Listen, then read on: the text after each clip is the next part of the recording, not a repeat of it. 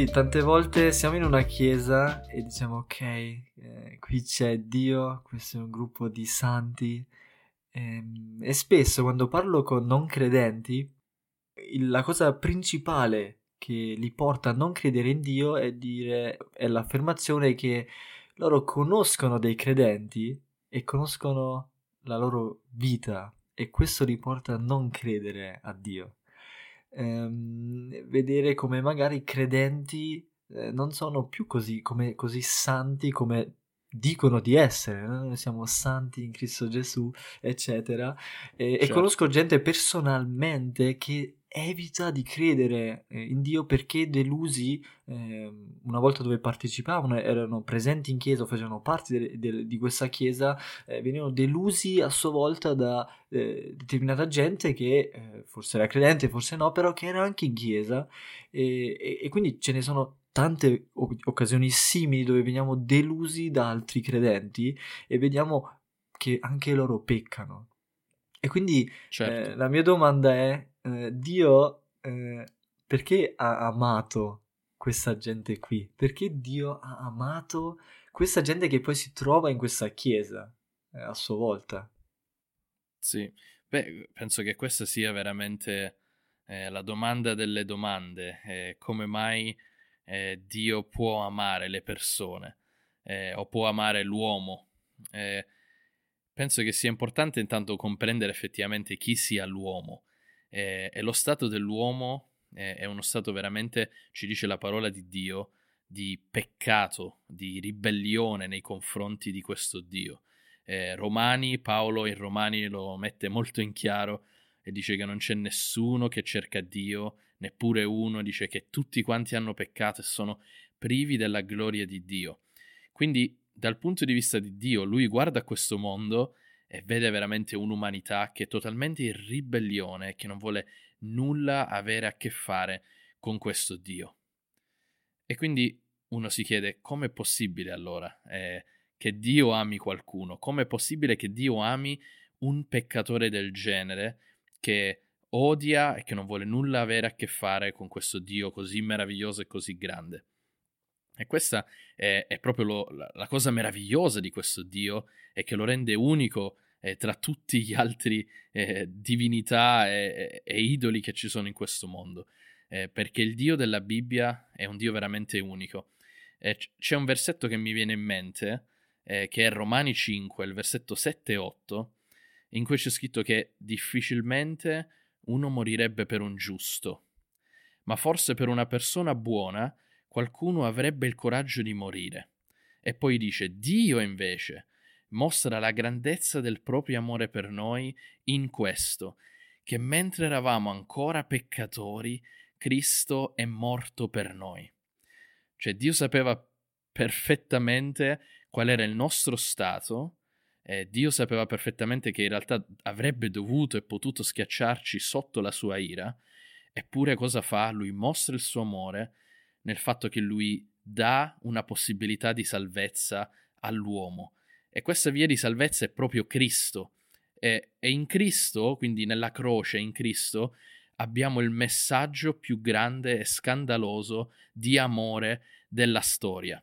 Perché dice, è difficile che qualcuno muoia per un giusto, ma possiamo immaginarci un Dio perfettamente santo che odia il peccato, che muoia e che dia tutto se stesso affinché eh, possa lui perdonare e accettare dei peccatori, è qualcosa di impensabile. Nessuna religione del mondo è arrivata a una conclusione del genere.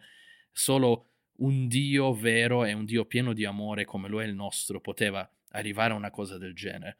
E quindi ciò che lui ha fatto tramite suo figlio è letteralmente rendere tutti coloro che pongono la loro fede in Cristo Gesù e tutti coloro che sono nati di nuovo, cioè che sono veramente dei suoi figli che veramente hanno questo nuovo cuore, questa nuova mente, questi nuovi desideri nei confronti di Dio che prima non avevano totalmente, ecco che tutte queste persone Dio le considera giuste, giustificate e sante.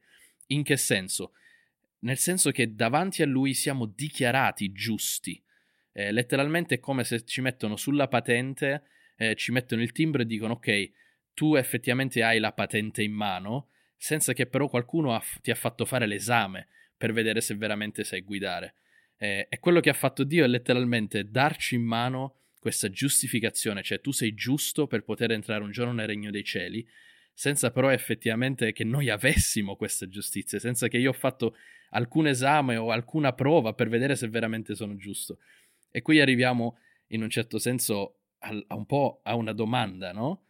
Sì, eh, quindi è un po' come essere quindi dichiarati giusti per porre la propria giustizia in, in Cristo Gesù. Quindi non basta credere all'esistenza di Dio, di un Dio, non basta credere all'esistenza dell'umanità o, o, qualsiasi altra cosa, ma bisogna avere la, o riconoscere che si è peccatori e bisogna porre la propria fiducia in colui che non lo era e che lui ha pagato per i tuoi peccati, no? Sì, assolutamente. Un messaggio grandioso. È proprio questo, è lo, lo scandalo, no? Che noi riceviamo letteralmente la giustizia di Gesù Cristo, che lui ha vissuto una vita al posto nostro, ci dà la sua giustizia e noi siamo considerati giusti davanti a Dio, cioè un giorno noi potremo entrare in cielo sulla base di ciò che è solo sulla base di ciò che Cristo ha fatto. E quindi questo è ciò che Dio ha mostrato, ha mostrato il suo amore, ha mostrato la sua grazia e ci ha dato la sua giustizia, eh, senza che noi avessimo ancora fatto qualcosa. Eh, e quindi questo è un po' prima della conversione, no? Cioè noi ci appropriamo di tutto questo nel momento della conversione. E quindi adesso viene la domanda, ma quindi sono giusto adesso? Sono veramente santo, dato che Dio mi chiama così o la parola di Dio dice che io sono così? Eh, cosa ne pensi? Sì e no. um, esatto, è un po' questo ciò che dice la Bibbia, che noi davanti a Dio eh, il nostro stato è santo, giusto. Perché? Perché siamo senza peccato, ovvero il nostro peccato è stato già pagato alla croce eh, dal Signore Gesù e quindi noi siamo senza peccato che deve essere scontato, ma siamo liberi di poter andare alla presenza di Dio mm, quando arriverà il momento. E quindi da un lato sì, e dall'altro ehm, ci sono testimonianze eh, senza fine eh, di sì. credenti che continuano a peccare e la prima è la mia. Nella mia vita, sì. dopo la conversione, ho notato abbastanza velocemente ehm, che io ancora sono peccatore. E lo, la cosa strana, sai qual è? È quando, de- quando diciamo il Signore ti salva, Dio ti dà ehm, da capire l'Evangelo e cosa vuol dire che il Dio del mondo è diventato l'uomo più piccolo e che si mette a piangere, a tremare davanti a ciò che gli accade eh, e ciò cosa vuol dire eh, te lo fa capire e comprendere e tu poi cosa fai una volta che comprendi, che vedi, che senti ciò, che leggi ciò attraverso la sua parola, quando conosci l'Evangelo dici Signore non io sono il giusto, tu lo sei e perciò Amen. pongo la mia fiducia in te. Poi dopo la conversione si va in chiesa e giusto dopo un po' di tempo iniziamo a diventare come i farisei. Si sì. mette la maschera e noi siamo credenti e non senti più uno che dice o oh, io ho commesso questo peccato qui, perché? Perché sarebbe uno scandalo se lo saprebbe quell'altro. Cosa penserebbe poi di me lui o lei o loro o loro come chiesa o gli anziani?